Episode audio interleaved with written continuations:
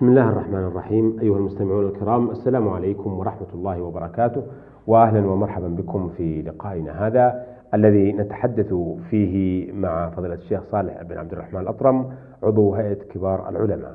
مرحبا بالشيخ صالح. حياكم الله وبارك الله بالجميع الشيخ صالح مر بنا في لقاءاتنا الماضية الحديث عن الاستغاثة. نعم. آه، نسمع أحيانا آه، من يستغيثون بالأموات. فهل يسمعون أي الأموات؟ هل يسمعون الأحياء عندما يستغيثون بهم؟ وهل إذا سمعوهم يقدرون على نفعهم بشيء؟ بسم الله الرحمن الرحيم. الحمد لله. أنار لنا الطريق على لسان نبيه محمد عليه الصلاة والسلام. وبعد. فإن هذه المسألة جاءت واضحة في كتاب الله وفي سنة رسول الله صلى الله عليه وسلم. اللهم صل. الأموات لا ينفعون أحد ولا يضرون أحد. لأدلة كثيرة. نقلية وعقلية. نعم. أما العقلية نبدأ بها أوضح وأخصر أما العقلية فإنه ميت. انقطعت حركته. وبقي لا يستطيع أن ينفع نفسه. فكيف ينفع؟ ينفع غيره. وأما النقلية كثيرة جدا. منها قوله تعالى ومن أضل ممن يدعو من دون الله من لا يستجيب له إلى يوم القيامة وهم عن دعائهم غافلون. وإذا حشر الناس كانوا لهم أعداء وكانوا بعبادتهم كافرين. ومن أضل ممن يدعو من دون الله من لا يستجيب له إلى يوم القيامة. هذا شمل الأحياء دعاء الأحياء غير القادرين وشمل الأموات. وأوضحت الآية أنهم أيضا غافلون. المدعو غافل. والغفلة إذا كانت قد توجد من الحي قد يدعى وهو غافل فوجودها في الميت من باب أولى. وجاء في الآية أنهم أيضا يكونون أعداء بمعنى ينكرون. ما اعترفوا ولا أقروا. وإذا حشر الناس كانوا لهم أعداء. فلو كان عندهم ضر أو نفع ما تبرأوا منه ما تبرأوا من دعائهم ولا ولم يعادوهم بل صادقوهم. ومنها وكانوا بعبادتهم كافرين. فكيف يجحدون عباداتهم ولا يقرون بها. وهم يسمعون. فلو كانوا يسمعون أو لديهم نفع أو لديهم ضر ما جحدوا ولا كفروا. فليتق الله الذي لعب عليه الشيطان وتوجه إلى من لا يستطيع أن ينفع نفسه. قال تعالى والذين يدعون من دونه ما يملكون من قطمير. من قطمير قشر العبسة قشر النواة عبسة التمر. ما يملكون من قطمير. إن تدعوهم لا يسمعوا دعاءكم. هذا نص. لا يسمعوا دعاءكم. ولو سمعوا ما استجابوا لكم. فأولا أخبر أنهم لا يسمعون دعاءهم. وثانيا لو قدر أنهم يسمعون أنهم يسمعون فإن ليس عندهم استجابة. ويوم القيامة يكفرون بشرككم فهذا تنبيه على أن من دعا ميتا أنه مشرك.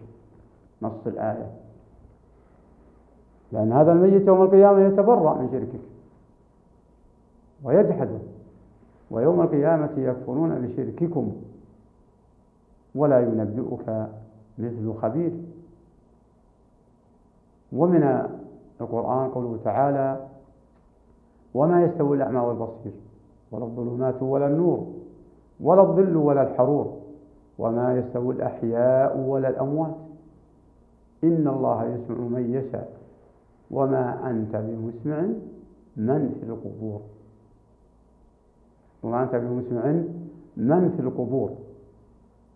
هذا نص صريح على أنهم لا يسمعون. ولكن ما جاء من سماع الكفار في قليل بدر وما قد جاء في بعض الآثار أن الميت قد يسمع فهذا ليس سماع إجابة ونفع وإنما هو سماع سماع يؤذيه أو يسره. يستر به أو يؤذيه من نوع العذاب له ومراغمته كما في أهل كليب أهل بدر فلا يصح الاحتجاج بهذا بأنهم يسمعون فينفعون. يسمعون فينفعون. لا هذا سماع الله أعلم بكيفيته. ولو كان عندهم سماع ينفع ويضر ما حصلت التبرؤ بعضهم بعضهم من بعض يوم القيامة. فالمقصود أن الميت يرجو أو قد ينفعه عمل الحي. ينفعه عمل الحي. إذا كان مات مسلما كان يدعو له ويتصدق ويهدي ثوابه له هذا ينفع الميت. أما الحي فليس عند الميت نفع له. لو استطاع ينفعه لا نفع نفسه. ما رضي أنه يرمس في التراب ويدفن في الأرض. وهذا لعبة من الشيطان على كفار قريش وعلى عباد الأوثان وعباد القبور وعباد القبور. وسلك هذا المسلك بعض من انتسب للإسلام بلا شك أنه لا يقر عليه. وأنه ابتداع وتشبثا بألفاظ لا تسعده ولا تسعفه. على المعنى الحقيقي كسماع أهل قليب أهل قليب بدر. هذا لا يدل على أنهم يسمعون ناس سماع نفع هذا سمعوا ليتألموا أو اسمعهم الله ليتألموا. ونص القرآن وما أنت بمسمع من في القبور. و وكونه ولي أو نبي أو نبي أو أنها ترجى شفاعته فإننا نقول له تعال للعمل الصحيح وهو أن تطلب شفاعته من الله. لا تطلبها تطلبها منه. فإذا كنت تستغيث بنبي أو تطلب نبي قل يا رب شفع في نبيك. اللهم شفع في أنبياءك. اللهم شفع في الأولياء. لأن الأولياء يشفعون والأنبياء يشفعون لكن متى؟ إذا أذن الله لهم.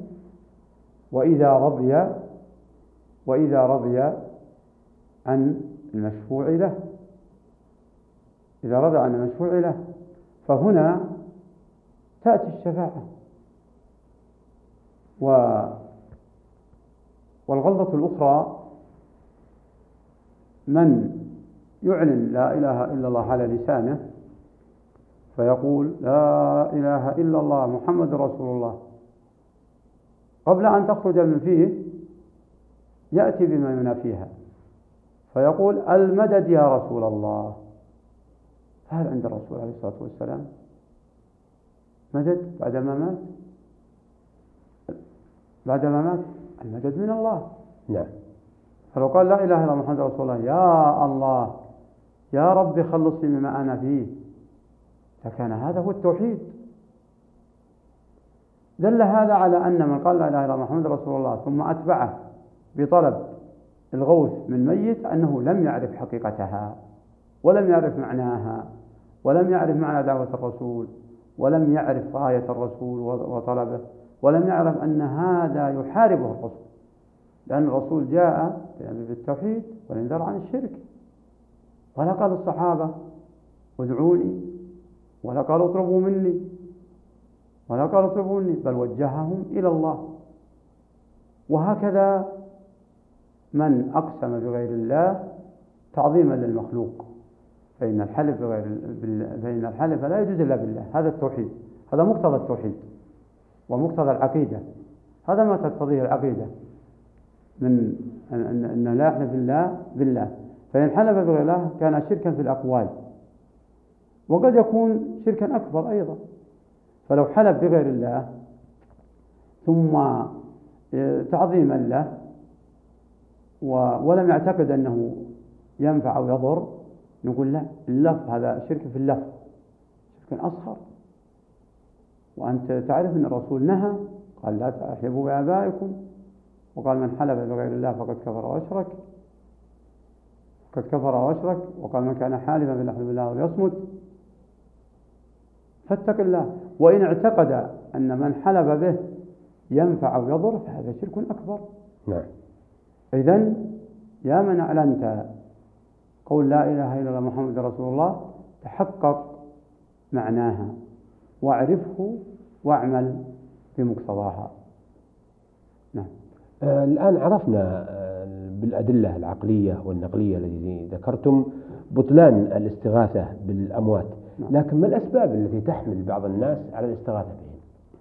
آه أيضا أسباب أشرت لها وهو اعتقادهم آه أن الأولياء يستطيعون النفع والضر. هذا السبب السبب الثاني يحقرون أعمالهم ويقولون نحقر أعمالنا عند أعمالهم. فالأولياء مقربون إلى الله. وهاتان النقطتان مهمتان. نعم. هذا أكثر أكثر ما يدفعهما هاتان النقطتان. لكن الذي أوضحه وأؤكده أن من جاء بهاتين الشبهتين هو أجهل من أجهل تقريبا من الميت. بل أمات نفسه الموت المعنوي. أمات نفسه الموت المعنوي. فتجده لا يعرف شيئا من أحكام صلاته ولا يعرف شيئا من أحكام آه، من ما يجب اعتقاده نحو الله من الأسماء والصفات. من الأسماء والصفات. فلهذا جاء الشيطان وقال لا. اصرف قلبك وتعلق بالأولياء. وهذه مكيدة من الشيطان. حينما تنفلت يد المسلم من الله وينفلت قلبه لا بد أن يعلقه بغير الله. شكرا أثابكم الله. بهذا نأتي أيها الأخوة إلى نهاية لقائنا. هذا الذي تحدثنا فيه مع فضيلة الشيخ صالح بن عبد الرحمن الأطرم عضو هيئة كبار العلماء. آه، شكرا لفضيلته وشكرا لكم على متابعتكم وإلى أن نلتقي بحضراتكم. نستودعكم الله والسلام عليكم ورحمة الله وبركاته.